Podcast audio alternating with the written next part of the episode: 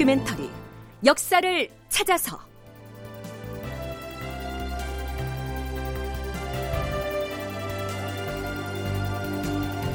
제 689편 심통원과 이량의 득세에 왕권은 표류하고 극본 이상락 연출 정혜진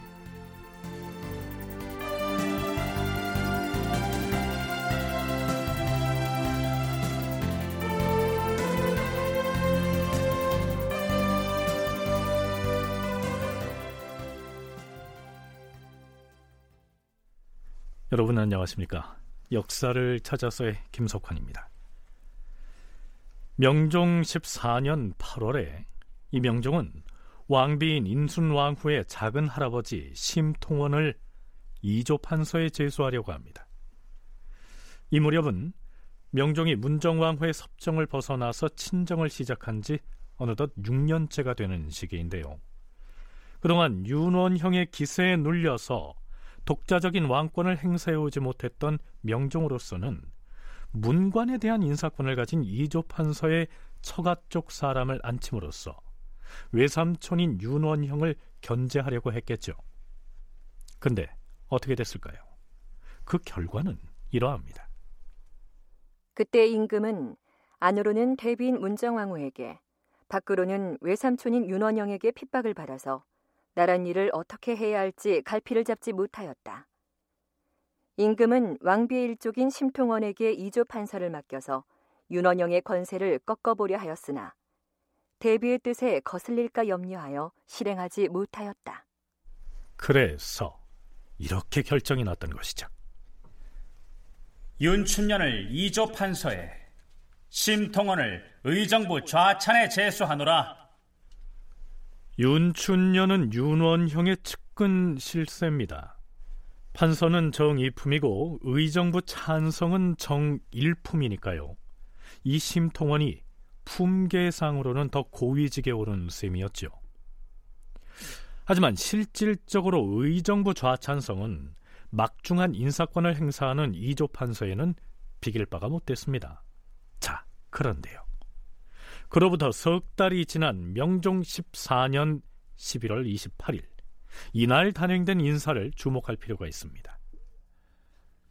조원수를 한성부 판윤에 제수하고 이몽필을 호조 참판에 송기수를 사헌부 대사헌에 강사상을 승정원 좌승지에 그리고 이량을 홍문관 부지하게 제수하노라. 그런데요. 실록의 이 대목을 기술한 사관은 새로 관직을 받은 다섯 명의 인물 중에서 맨 마지막에 거론된 홍문관 부재학 이량에 대해서 매우 특별하게 긴 논평을 붙여놓고 있습니다. 이량은 중전 인순왕후의 외삼촌이다. 본디 성품이 매우 음탕하고 비루하였다. 간혹 잠자리에서 부리는 음욕이 매우 추악하여서 듣는 사람들이 겸연쩍어할 정도였다. 과거에 급제하여 예문관에 들어가려고 하자 사람들이 대부분 그를 추천하였는데 봉교 김첨경이 반대하였다. 전하, 성균관, 예문관, 승문원, 교소관 등의 관직은 한 자리 한 자리가 매우 엄격하옵니다. 그런데 이량은 이미 벼슬 자리에 올라 은띠를 두르고 있는데 만일 그가 예문관에 입시하게 되면 봉교보다 더 높은 자리에 앉게 되옵니다. 이량을 절대로 그 자리에 앉게 할 수는 없사옵니다. 그리하여 이량은 사관이 되지 못하고 승정원의 주서가 되었다. 그 뒤에 독서당의 관원에 선발되었는데 이번에는 김규 등이 그를 논박하여 삭제시켜 버렸다. 이량은 자신을 비판한 이 사람들을 원망하여 모두 가슴에 쌓아두었다. 이량은 품성이 본래 어리석고 경솔하고 진실성이 없었으나 임금의 주위 사람들과는 잘 사귀어서 궁중 사람들이 모두들 그를 칭찬하였다. 또 꽃이나 새 같은 애완물들을 널리 구하여 임금께 바쳤으며 의복이나 음식까지도 자주 갖다 바쳤다. 때문에 임금의 총애가 날로 굳어져서 영화로운 자리에 훌쩍 발탁되었다. 자, 이처럼 실록에 기술된 일양 관련 기사들은 대부분 그를 부정적인 이미지로 그리고 있습니다. 그런데요. 관련 기사들을 일별해 보면 당시에 이 명종이 아예 맘 먹고 이량을 자신의 사람으로 키우고 있구나 하는 느낌이 듭니다. 서강대 계승범 교수의 얘기 들어보시죠. 명종이 굉장히 총애해서 상당히 키워준 인물인 건 분명한 것 같아요. 이 사람이 과거에 붙은 지 불과 8년 만에 당상관에 진입합니다. 이것은 당시 초고속 승진이죠. 근데 실록을 쭉 보면은 항상 이량이 그렇게 승진하는 과정에서는 명종이 support를 해줘요. 명종이 적극 지원을 해주는 거죠. 명종이 어떻게 이량이라는 사람을 알, 게 될까 해서 인척 관계라거나 그런 걸 좀 봤는데 특별히 보이는 건 없고요. 이 사람이 과거에 붙은 다음에 처음에 근무한 데가 승정원 주서직을 합니다. 그게 이제 거기서 무슨 뭐 목소리를 내는 직은 아니고 이제 글을 막 쓰는 데거든요. 아마 그런 과정에서 명종의 눈에 들었던 것이 아닌가 싶기도 하고요. 그리고 그 다음에도 주로 이제 그 홍문관 부교리도 하고 홍문관에 주로 있으면서 항상 명종 근처에 있는 자리에 이제 있던 사람이에요. 네, 물론 왕비인 인순왕후의 외숙이라고 하는 배경이 있긴 했지만 썩 특출하지도 않은 그를 명종이 이렇게나 총애했던 요인은 국왕인 명종의 지근거리에 오래도록 있었던 때문이 아니었겠느냐 하는 것이 계승범 교수의 분석입니다. 실제로 이량은 승정원의 주서, 홍문관의 수찬, 홍문관 교리, 홍문관 부흥교, 홍문관 응교에 이어서 홍문관의 전환 등의 관직을 거칩니다. 홍문관은요, 임금을 근시, 즉 지근거리에서 보좌하는 대표적인 기관이지요. 임금 가까이에 오래 있다 보니까 명종이 속내를 터놓을 만큼 총애하는 사이가 되지 않았을까 이렇게 추론해 볼 수 있다는 얘기입니다. 명종은 애당초 이량을 이조 전랑으로 들여보내려고 했습니다.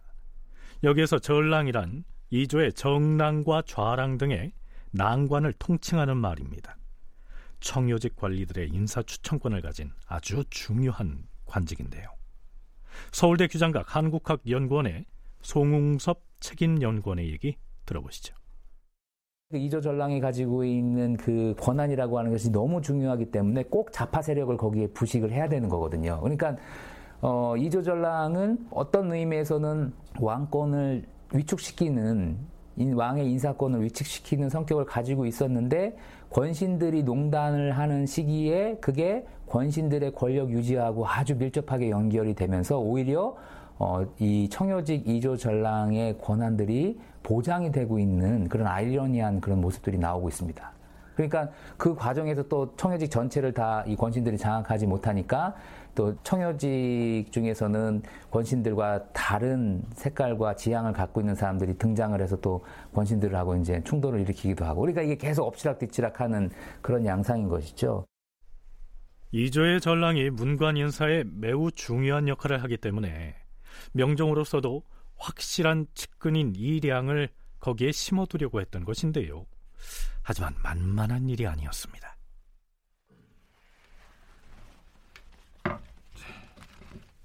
전하, 이주에서 새로이 난관이 될 사람을 청구하여 올렸사옵니다.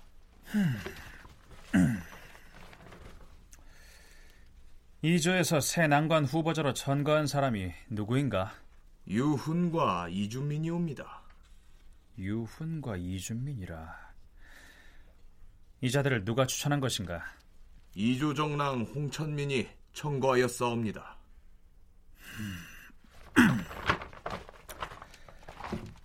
이들은 난관으로 쓰기에는 합당하지 않은 자들이다. 다른 사람을 천거하여 올리라 하라. 하오나 이조의 난관은 동료 난관들이 청구하여 제소한 것이 관례 이유인데 이 두 사람을 왜 아니 된다고 하시는지 유훈과 이준민은 물론 난관의 제목으로서 크게 모자란다고 할 수는 없으나 과인이 다른 생각이 있어서 그러는 것이다. 이들을 일단 외방으로 보내서 외직을 경험하게 하려는 것이야. 참, 그런데 이량을 이조 난관으로 천거한 사람은 없었는지 알아보라. 이조의 당상관 중에서 이량을 난관으로 삼아야 한다는 의논이 있었사온데 홍천민의 반대가 심해서 의논을 멈춘 것으로 들었사옵니다. 홍천민 그 자는 왜 엉뚱한 고집을 부리는 것인가? 과인이 그 두 사람을 외방으로 내보낼 것인데 그러고 나면 이번엔 또 누구를 천거할 것이라던가? 전하께서 그 두 사람을 윤허하지 아니하시면 지난번에 홍문관 전적으로 승진한 바 있는 박효원을 다시 청구할 것이라 하였사옵니다. 박효원은 인품이 바르고 정직할 뿐만 그래 아니라 그래 그래 박효원은 훌륭한 인재가 틀림없다. 그래서 과인은 그를 더 중요한 자리에 등용할 것이야. 이번에 평안감사가 올린 기해문을 보지 않았는가? 지금 평안도의 흉년이 극심하여서 그곳 백성들을 구휼할 훌륭한 인재가 절실히 필요하다고 하였다. 박효원 같은 인재는 난관을 시킬 것이 아니라 빈민 구제의 직임을 맡겨야 할 것이야. 박효원을 평안도 용강 현령으로 내보낼 것이니 승정원에서는 그리 조처하라. 전하, 낭청의 청거는 낭청들이 하는 것이옵니다. 어허, 과인이라고 그것을 모르겠는가? 이조와 병조의 난관들은 을의 낭청들이 천거하는 것임을 잘 알고 있도다. 그러니 그들이 더욱 신중하게 잘 살펴서 천거를 해야 할 것이 아닌가? 자, 어떻게 해서든 이량을 이조 전랑으로 들여보내려는 이 명종의 집념이 참 끈질기다고 여겨지지 않습니까? 물론 대단히 권력지향적인 성품을 지녔던 이량 본인이야말로 이조의 난관이 되기를 갈망했겠죠. 이량 자신도 청여직 안에서 성장하고 있는 사람이니까 이량 자신이 이조 난관에 거쳐서 인사권을 행사를 해서 자기의 어떤 색깔을 가지고 있는 사람들을 이제 많이 청요직에 이제 들어가게 하고 그런 다음에 이제 대신으로 올라간 다음에 자기 후배들이 이제 자기 당파에 있는 사람들이 또 청요직 인사를 이제 주관을 하게 되면 이게 완벽한 세팅이 되는 것이죠. 권력을 장악할 수 있는. 그러니까 이러한 일량의 어떤 그 의도를 건강한 목소리를 내려고 정치를 공적으로 운영하려고 하는 사람들 입장에서 봤을 때는 어, 의도가 간파가 되는 것이죠. 그래서 이량을 이조 전랑직에 임명하지 않기 위한 노력들을 하고 그런 것들이 실제로 영향력이 발휘가 되어서 어, 이량은 이후에 계속 승진을 하지만 이조 전랑을 하지 못하게 되는 아, 이런 상황을 맞이하게 된 겁니다. 네, 결국 명종은 이량에게 난관 자리를 주려던 뜻을 접어야 했습니다. 이 시기 청요직에 있던 사림들의 강한 목소리들을 명종은 결코 무시할 수가 없었을 것이다. 송웅섭 연구원의 분석이 그러합니다.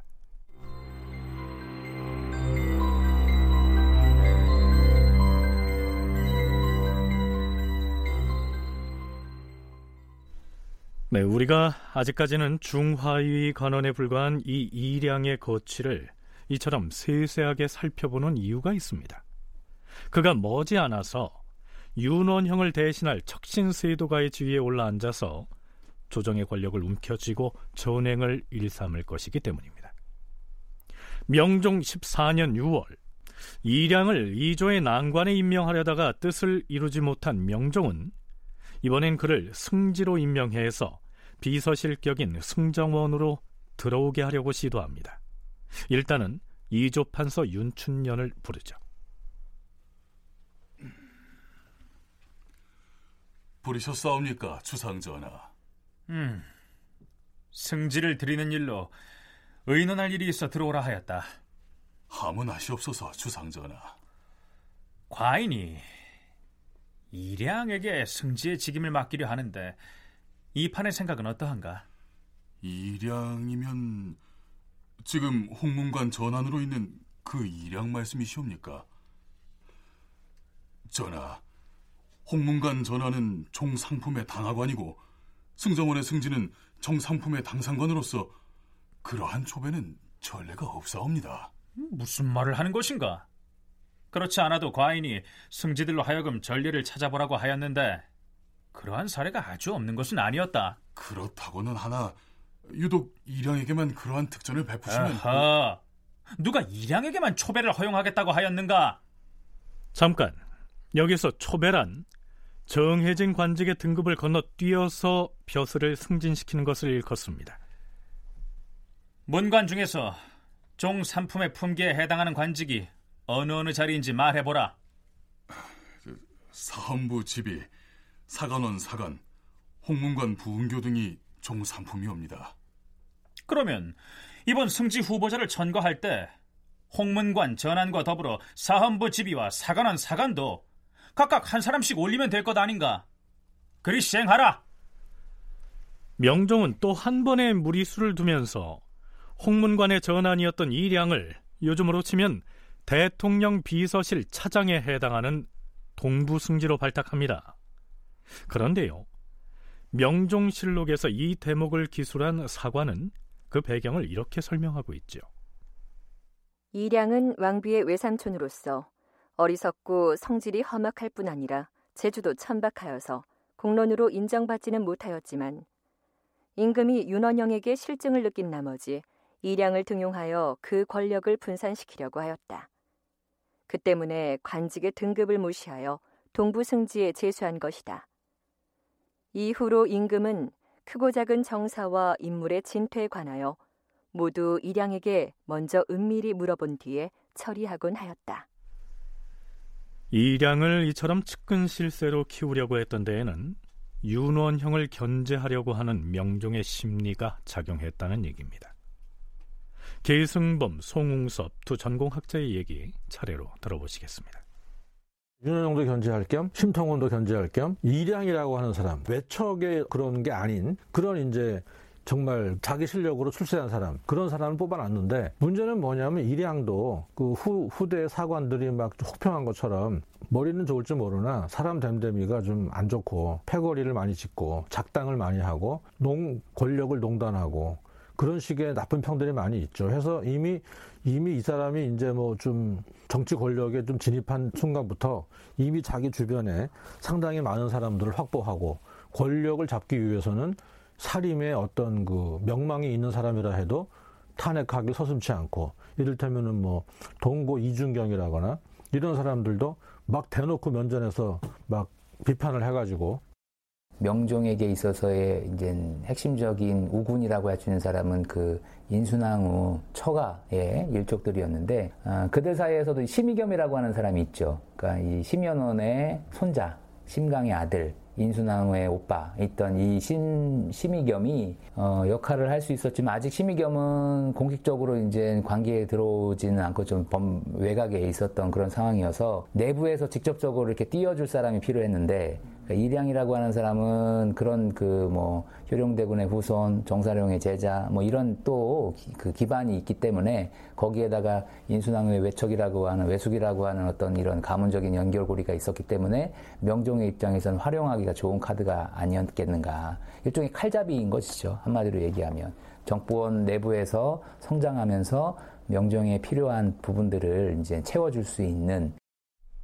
네, 참고로 왕비인 인순 왕후의 조부이자 영의정을 지냈던 심연원은 바로 직전 해인 명종 13년에 사망했습니다.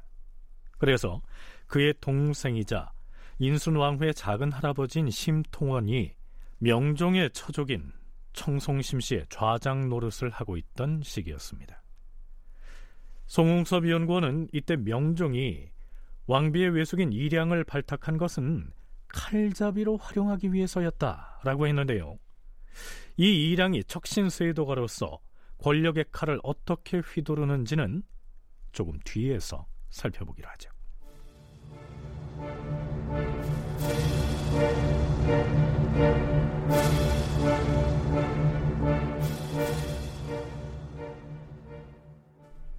명종 15년이 되자 조정의 권력 판도가 빠르게 변해갑니다. 1월 17일 이조 판서 윤춘년이 명종을 찾아갑니다. 주상 전하, 신은 근래 병이 깊어져서 이제 더 이상 막중한 중책을 수행할 수 없게 됐사옵니다. 윤호하여 주시옵소서. 자, 앞에서 이량을 일컬어서 명종의 칼잡이다라고 했습니다. 그렇게 비유하자면 윤춘년은 그동안 윤원형의 칼잡이였죠. 그랬던 그가 이조판서의 직을 그만두겠다고 사의를 표명한 겁니다. 애당초에 명종은 그 자리에 심통원을 앉히려고 했었으나 문정왕후와 윤원형의 심기를 거스를까 염려해서 별수 없이 윤원형의 신복인 윤춘년을 임명했던 건데요. 이제 그가 제발로 그만두고 물러나겠다고 한 겁니다.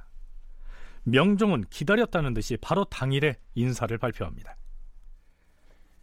심통원을 이조 판서로, 안위를 형조 참판으로, 민기를 공조 참판으로, 유지선을 경상도 관찰사로, 정유를 황해도 관찰사로, 정종영을 강원도 관찰사로, 이중량을 승정원 우부승지로, 이감과 윤부를 동지 중추부사로 제수하노라. 드디어 명종이 처가인 심씨 가문의 상징인 심통원을 이조 판서의 자리에 앉힌 것입니다. 사신은 이렇게 평하고 있습니다. 윤춘년이 병으로 채직되었다. 드디어 심통원이 정권을 잡으니 늙은 간신은 마음이 불안하므로 병을 칭탁하고 사직한 것이다. 당시에 두 늙은 간신이 계속해서 교대로 정권을 잡고서 서로 정치를 흐리고 어지럽게 만들었으니 국가의 형세가 날로 고립되었다.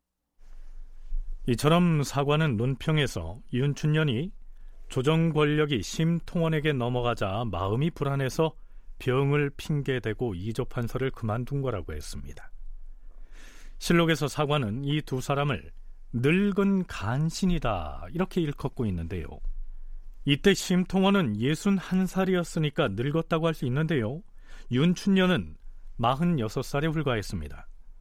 윤춘년은 그 뒤로도 7년이나 더 살았기 때문에 실제로 병이 들어서 물러난 것은 아닌 걸로 보입니다.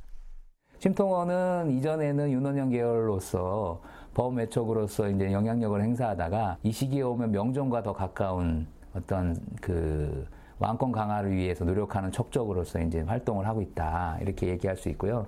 그래서 이런 심통원이 이제 정권을 잡게 된다라고 하는 것은 어, 주로 이제 정병, 그러니까 인사권을 말하는 것이죠. 이제 사람들을 등용하고 내치고 할때 어, 왕권 강화 뭐 이러한 그 목소리를 대변한다라고 하면서 어, 실질적으로 막후에서 되게 굉장히 큰 영향력들을 이제 행사하고 그러다 보니까 이제 윤원영계였던 윤충령이 이제 어, 병으로 이제 사직을 하게 되니까 그 자리를 어, 이제 심통원 같은 사람이 대신 이제 맡게 되면서 더 많은 어, 공식적인 직함을 가지고 자기들의 세력들을 이제 키워나가는 이러한 양상이었다고 할 수 있습니다.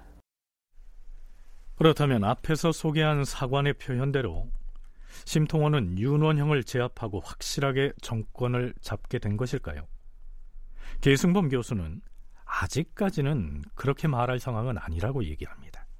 사관이 눈으로 볼 때 이런 말을 하는 것은 심통원이 완전히 뭐 확실한 권력을 잡았다는 게 아니라 예전에는 그 각축을 벌이는 그룹이 두어 개 그룹 중에서 윤원영 그룹이 제일 좀 앞서 나갔는데 그러니까, 그러니까 바꿔 말하면 윤원영이 앞장서는 윤원영 사상이었는데 이제 윤원영이 좀 한 발 밀리면서 심통원이가 그 앞장서기 시작했다. 그것을 권력을 잡았다. 라고 표현한 것 같아요. 그러니까 완전히 뭐 지금 뭐 숙종 때 환국같이 그렇게 싹 물갈이가 되는 그런 상황이 아니라 누가 또 조금이라도 더 주도권을 잡고 있는가. 그런 정도의 약간의 미묘한 전국의 변화, 그런 정도로 보는 게 오히려 당시 사실에 가장 가깝지가 않을까 생각합니다. 환국같이 이렇게 정권이 획획 바뀌고 그러는 건 아니고요. 윤원형으로 상징되는 파평 윤 씨의 외척 세력이 한 발 뒤쪽으로 처지면서 또 다른 외척인 청송 심 씨 쪽이 조금 더 세력을 떨치기 시작한 정도다. 뭐 이런 얘기입니다.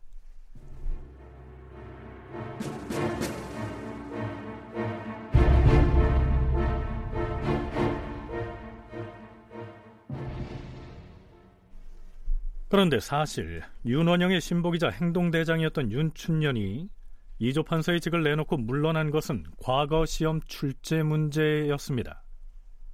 명종 15년 9월 10일에 임시로 치르는 과거 시험, 즉 별시가 있었는데요. 이때 문제를 출제한 시험관은 홍섬과 윤춘년이었습니다. 그런데요. 명종은 바로 그들이 출제한 문제의 내용을 꼬집고 나섭니다.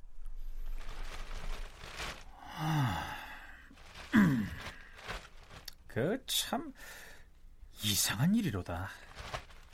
모름지기 과정마다 시험 문제의 출제는 각기 달라야 하는 것이 아닌가. 헌데 이소에서 출제한 시험에 처관과 내수에 관한 문제가 있는데 일소의 출제에도 서한은 외척에게 망했고 동한은 환관에게 망했다라는 내용이 있다. 이소의 문제는 간략하고 일소의 문제는 좀 더 상세하다라는 차이가 있기는 하지만 그 뜻은 똑같지 아니한가? 이것이 무슨 의도인가? 우선 이소의 시험관을 들라하라. 자, 이게 무슨 얘기냐면요. 응시 인원이 많아서 별시를 보는 과거 시험장이 두 군데였습니다. 여기에서 언급한 1소란 제1시험장을 말하고요. 2소는 제2시험장이지요. 이렇게 시험장이 두 군데일 경우에는 문제를 각각 다르게 내야 합니다. 그런데 제2시험장의 문제는 처관과 내수에 관해 논하라라는 것이었습니다. 처관은 임금의 내척과 외척을 일컫고요. 내척은 임금의 총애를 받는 부인의 친척을 말합니다. 그리고 내수는 환관을 말하죠. 그렇다면 여기에서 내척이 가리키고 있는 사람은 누구일까요? 왕비의 외숙으로서 세력을 떨치기 시작한 일양이겠지요. 그런데 제2시험장의 문제가 처관과 내수라고 하는 제목을 툭 던져준 형식인데 비해서 제1시험장에 출제된 문제는 옛날 중국의 서하는 외척 때문에 망했고 동하는 환관 때문에 망했다. 이렇게 좀 더 풀어서 서술적으로 출제했다는 차이만 있을 뿐 결국 그 의미는 동일한 문제였습니다. 명종은 이걸 따지고 든 것이죠.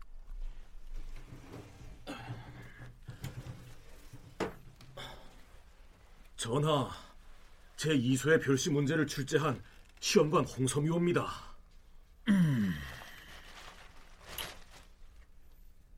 지금 시험 제목의 뜻을 헤아려 보니 나라의 시설을 근심하고 세상을 걱정하는 뜻이 담겨 있으니 과인이 어찌 그 출제 의도를 아름답게 여기지 않겠는가?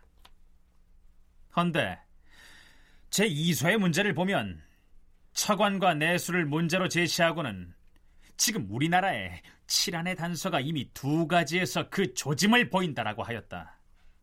두 가지 조짐이 보이다니 대체 어떤 배단을 지적하려고 이런 문제를 낸 것인가? 여기에서 나오는 치라는 치와 난, 즉 다스림과 어지러움, 뭐 이 정도로 이해하면 될 것 같습니다. 이 대목에서 사신은 논평을 통해서 이렇게 비판하고 있습니다. 처관과 환신은 바로 지금의 폐단을 지적한 것이니 임금이라면 유생들로부터 그 폐단을 구제할 책문을 얻을 생각을 해야 하는데 도리어 시험관에게 그 출제 의도가 무엇인가를 따져 묻고 있다. 임금이 자신의 허물을 듣는 것을 싫어한 까닭이다. 이 시험장의 담당 시험관인 홍섬이 대답합니다. 저, 전하, 대개 시험장에서 책문을 내어 시험을 치를 적에는 의뢰 시사 문제나 옛날 역사 속의 정치에 관한 사례들을 거론하여서 유생들의 학식과 견문이 어떠한지를 보고자 하는 것이옵니다. 이번에 책제를 지어낼 때에도 옛 사례에 따라서 지와 난 그 두 일을 추려내어 문제를 만들어 싸웁니다. 하면 문제 중에 이미 우리나라에서 두 가지의 조짐이 보인다라고 한 것은 무슨 뜻인가? 그, 그것은 선비의 풍습이 바르지 아니하고 기강이 확립되지 않았음을 시험 문제에 예시하여서 그 두 가지 폐단을 강론하게 하려고 그저 문제로 제시했을 뿐이옵니다. 그 외에 다른 의도는 없었사옵니다. 과인이 부덕한 몸으로 외람되게 군주의 자리에 앉아서 나라의 폐단을 구제하지는 못하고 정치를 잘 못하고 있으므로 항상 세상을 근심하고 세속을 걱정하는 뜻을 품고 있었다. 그런 터에 이 책제를 대하니 그 뜻은 참으로 가상하도다. 그런데 어찌 그리 낼 만한 시험 문제가 없어서 선비들에게 이미 옛날 중국에서 망해버린 나라의 사례를 끌어다가 문제를 낸다는 말인가? 뭐 시험관의 솔직한 마음을 볼 수 있었으니 잘 알겠도다. 나가보라. 홍섬이 듣기에 좀 섬찟하지 않았을까요? 국왕인 내가 정치를 잘 못해서 나라를 혼란에 빠뜨린 건 사실인데 그 점을 정직하게 잘 꼬집어서 시험 문제로 출제했으니 참으로 가상하도다. 이렇게 비꼬고 있었으니까 말이죠. 자, 이번에는 일소, 즉 제1시험장의 시관인 윤춘년이 불려와서 변명을 합니다. 전하, 유생들에게 책문을 출제하는 뜻은 옛 원로 유학자들이 항상 이야기했던 일들을 널리 거론해서 유생들이 고사의 뜻을 익히 읽었는지를 시험해 보려고 한 것이지 별로 다른 뜻은 없사옵니다. 그리고 일소의 문제가 이소에서 출제한 문제와 우연히 서로 비슷했는데 예전에 진사의 회시를 치를 때에도 양쪽에서 모두 같은 문제를 출제한 바도 있었사옵니다. 우연히 같게 된 것이옵니다. 음, 우연히 같았던 때가 있었고 이번에도 그렇게 되었다. 음, 그렇다면 뭐 앞으로는 서로 같게 출제하는 일이 없어야 할 것이다. 예, 주상 전하. 사신은 논한다. 그때 윤원형과 이량이 권세를 다투느라 서로 알력이 있었는데 그 둘 중에서 이량이 더욱 임금의 총애를 받았다. 윤춘년은 윤원형의 신복이라서 이량이 윤원형의 권력을 빼앗는 것을 미워하여 일부러 두 군데에 모두 그러한 책문을 냈던 것이다. 이렇게 된 겁니다. 명종의 추궁에 두려움을 느낀 윤춘년은 몸이 아프다는 핑계를 대면서 이조 판사의 자리에서 서둘러 물러나게 됐고요. 물론 홍섬 역시 의정부 좌찬성의 자리를 그만두게 되지요. 실록에 의하면 이량이 그 시험 문제의 내용을 미리 명종에게 귀띔했기 때문에 이 소동이 일어난 것으로 되어 있습니다. 자, 그건 그렇고요. 심통원은 새로 이조 판서에 앉자마자 문관 인사를 단행합니다. 어떻게 하는지 살펴보죠. 3월 20일입니다. 전하, 성세장을 사헌부 대사헌으로, 이량을 사관원 대사관으로, 이연중을 홍문관 부재학으로, 목첨과 성의국을 사헌부 장령으로, 김백균을 홍문관 부흥교로, 이인과 이영을 사헌부 지평으로, 김억령을 사관원 정원으로 주청하옵니다. 그리 처결하라. 물론 여기에서 가장 눈여겨봐야 할 사람은 동부승지였다가 사관원의 장관이 된 이량이겠지요. 송웅섭 연구원의 얘기입니다.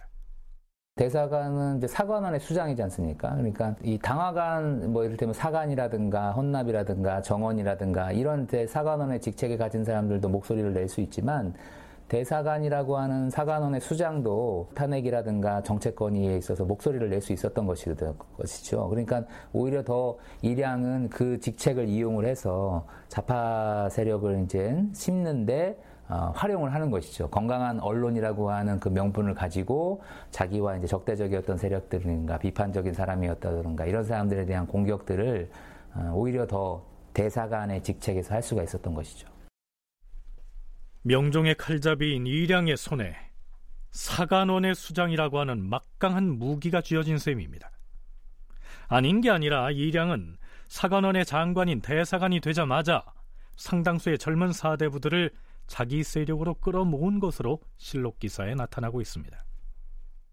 이때에 김백균, 고맹영, 권신, 조덕원, 이영, 이중경, 조광원, 이감, 윤백원, 황삼성 등은 모두 간사하고 음험한 자들로서 이량과 한무리가 되어서 사대부들 중에서 자기들에게 붙지 않는 자를 남몰래 해치려 하였으니 사람들이 모두 두려워했다.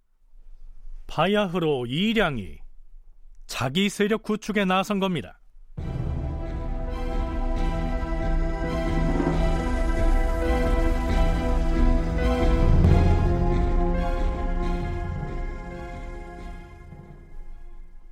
시험 문제를 둘러싼 곡절은 있었지만 일단 출방을 했습니다. 별시에 급제한 사람의 명단을 발표하고 합격 증서를 나누어 줬다. 하는 얘기죠. 9월 26일 축하하네. 아, 잘합니다. 잘해도 합격했는가? 주상전환합시오. 명종이 창덕궁 인정전으로 나왔습니다.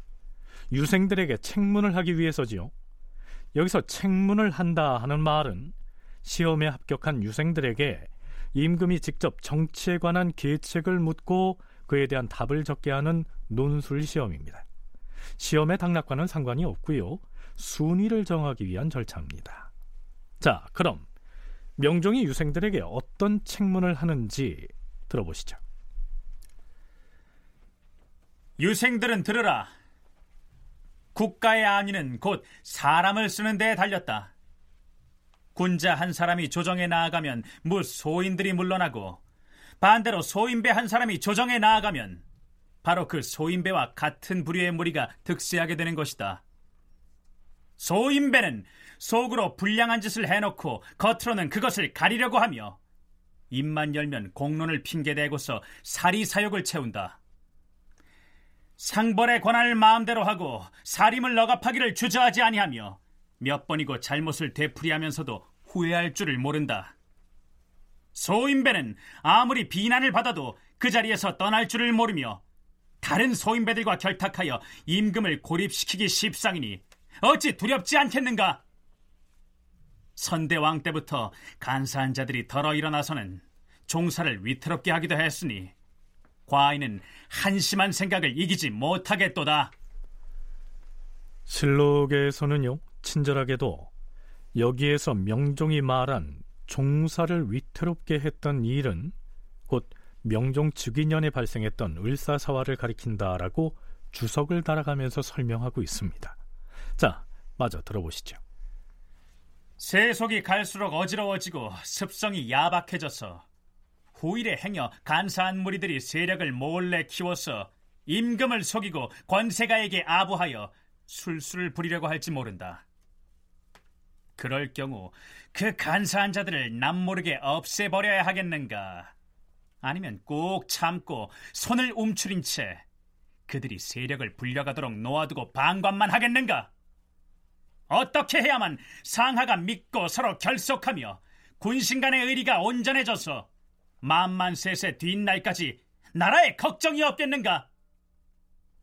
임금의 덕은 어질고 사리에 밝고 용맹스러워야 하는데 과인은 이것이 모자란다. 그러니 임무를 등용하고 간사한 자들을 물리치기가 장차 어렵지 않겠는가? 네, 대개는 이런 내용입니다. 실록에서는 이 기사 말미에 이렇게 설명을 덧붙이고 있습니다.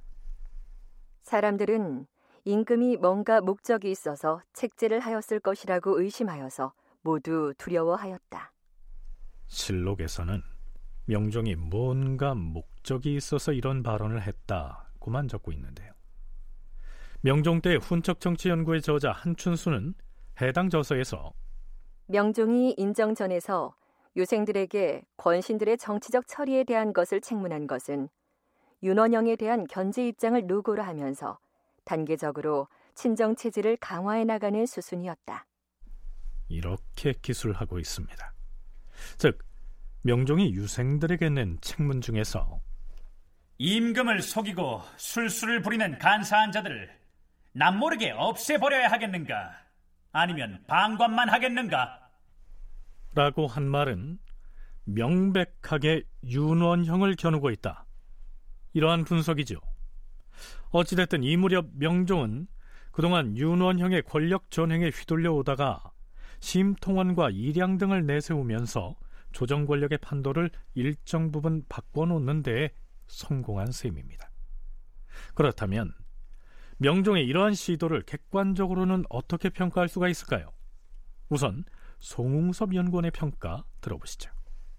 윤원영은 대체로 어, 문정왕후 한편이 되어서 어, 외척 이 외척의 어떤 그 영향력을 행사하고 있었다면 이 이량은 명정 쪽과 한편이 되어서 영향력을 행사하고 있었던. 그래서 왕권 강화라고 하는 명분을 내세우고 있지만 이게 정말 조선 사회 건강하게 조선 사회가 아, 이렇게 운영되는 것과는 이 사람의 역할이 얼마나 중요한 것인가. 이게 왕권 강화가 얼마나 효율성이 있는 것이었는가라고 하는 부분에 있어서는 이게 좀 회의, 적일 수밖에 없는 것이죠. 그래서 아, 신진들 입장에서 봤을 때 윤원영과는 결을 나를 세우고 대립하는 이량이지만 저 사람 역시도 궁극적으로는 척족적 기반을 가지고 있는 척신으로서의 영향력을 행사하면서 공적인 정치와는 거리가 있는 사람이라고 하는 아, 그러한 부정적인 시각을 받을 수밖에 없는 그런 사람이죠.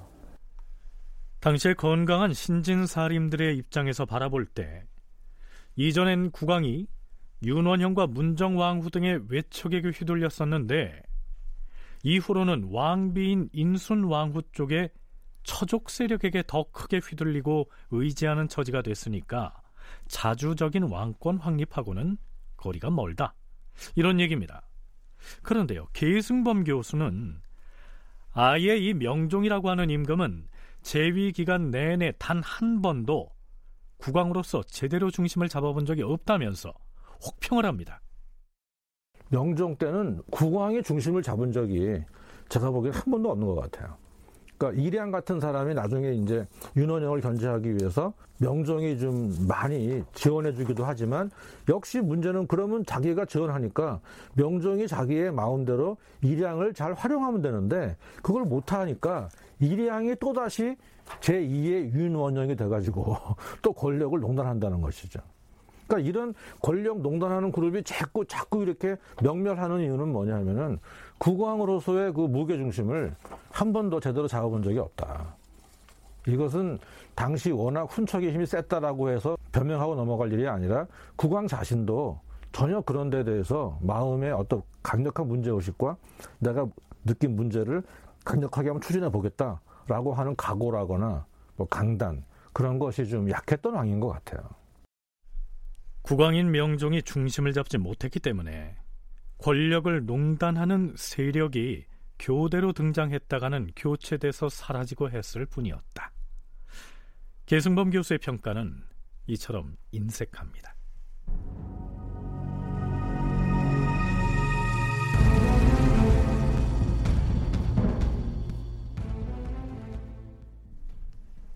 자, 그러면 제 아무리 명종이 심통원이나 이량에게 힘을 실어주고 있었다고 해서 아직까지도 문정왕후가 버젓이 생존해 있는 이 마당에 그처럼 강구하던 윤원영의 권세가 아주 사그라진 것이었을까요?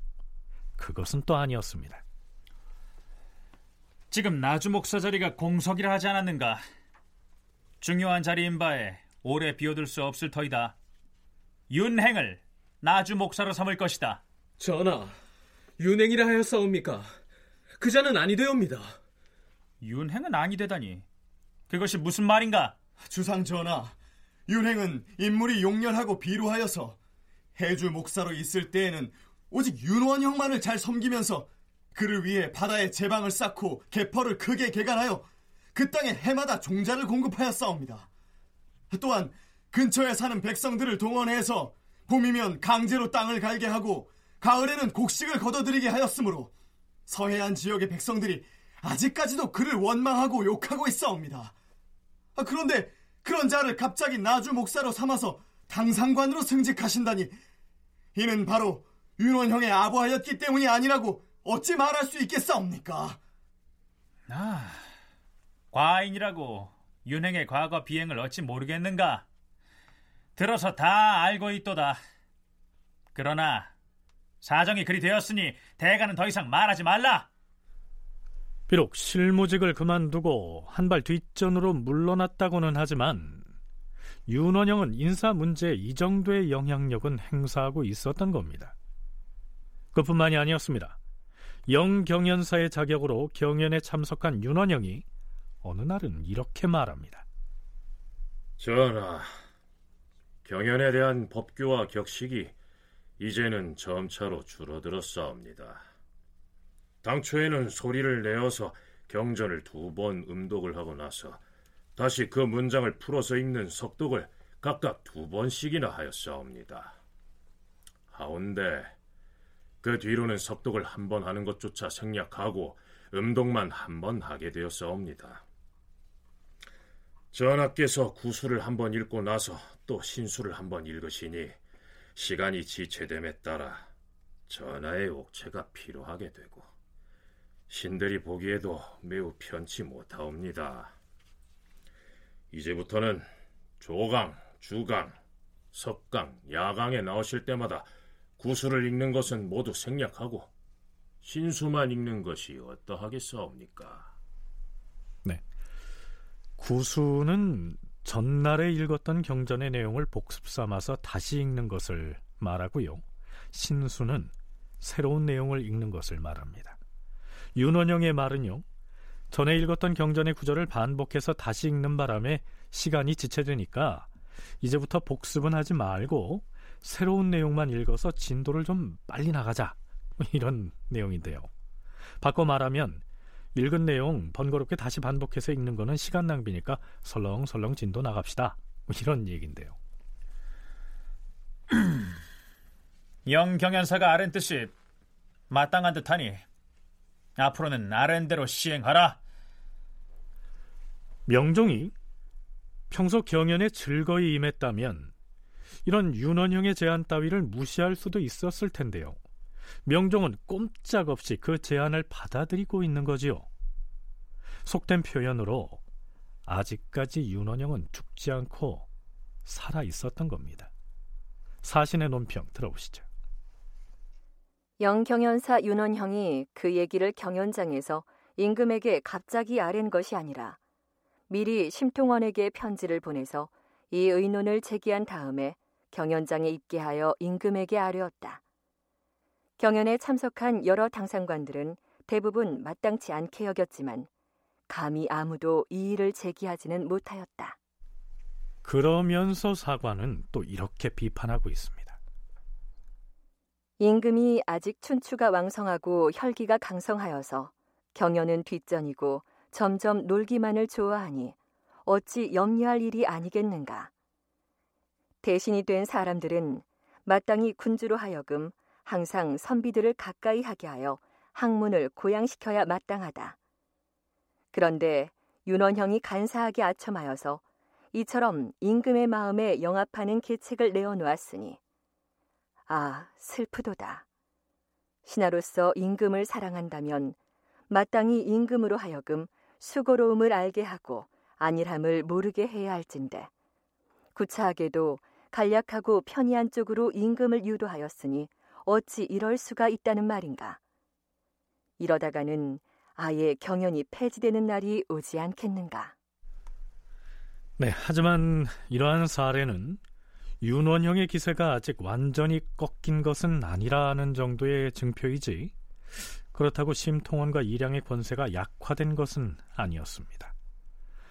경연 참찬관 허엽과 경연 검토관 윤군수는 살인들 중에서도 고드는 선비로 평가받는 인물이었던 것 같은데요. 얼마 뒤에 그 두 사람이 경연에서 이렇게 말합니다. 전하, 국가가 유지되는 것은 인재들 때문이옵니다. 하지만 인재는 유학의 도가 밝아진 다음에야 인심이 바로워져서 배출될 것이옵니다.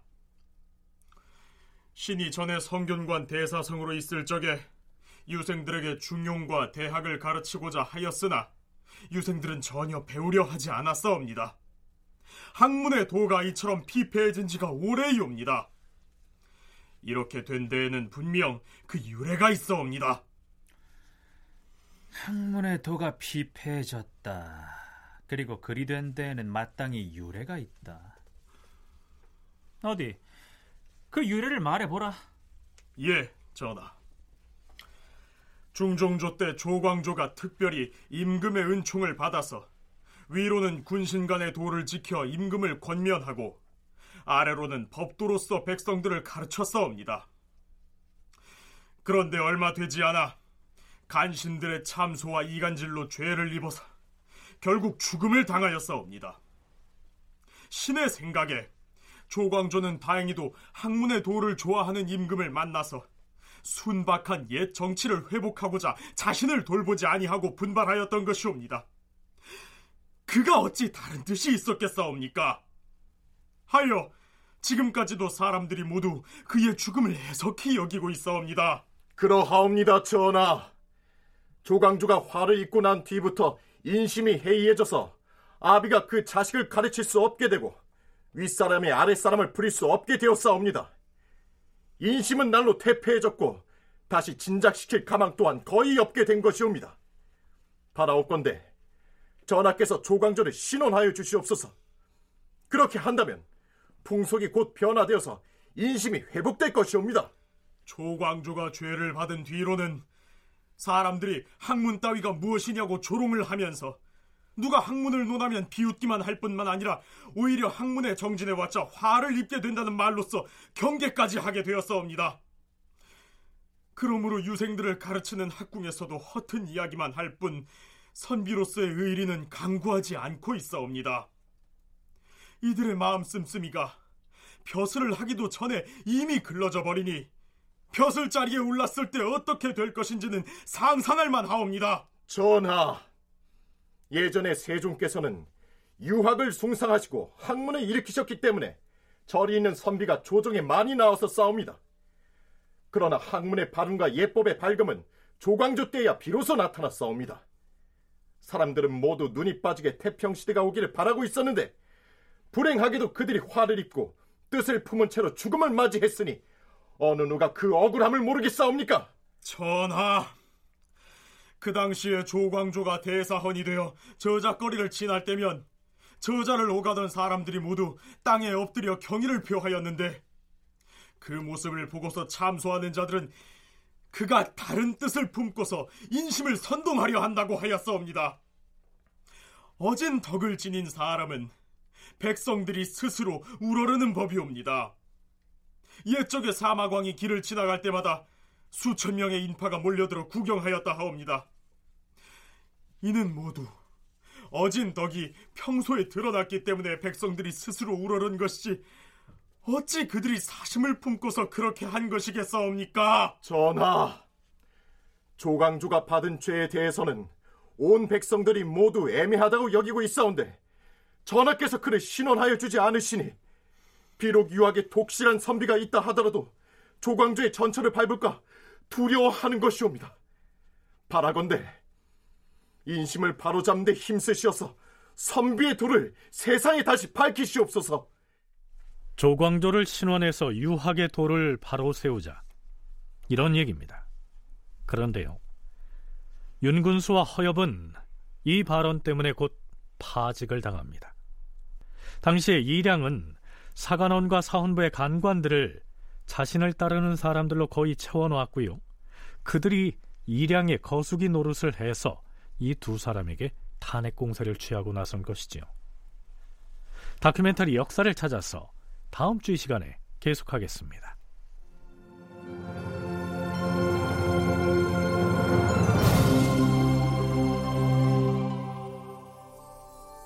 출연. 명정 남도형. 윤근수 선우연수. 윤원영 홍후백. 심통원 정의진.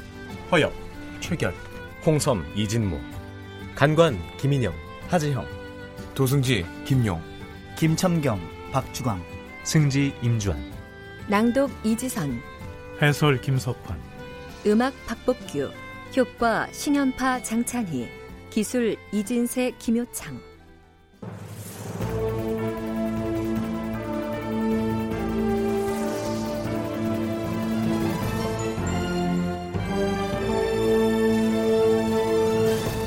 다큐멘터리 역사를 찾아서 제 689편 심통원과 이량의 득세에 왕권은 표류하고 이상락 극본 정혜진 연출로 보내드렸습니다.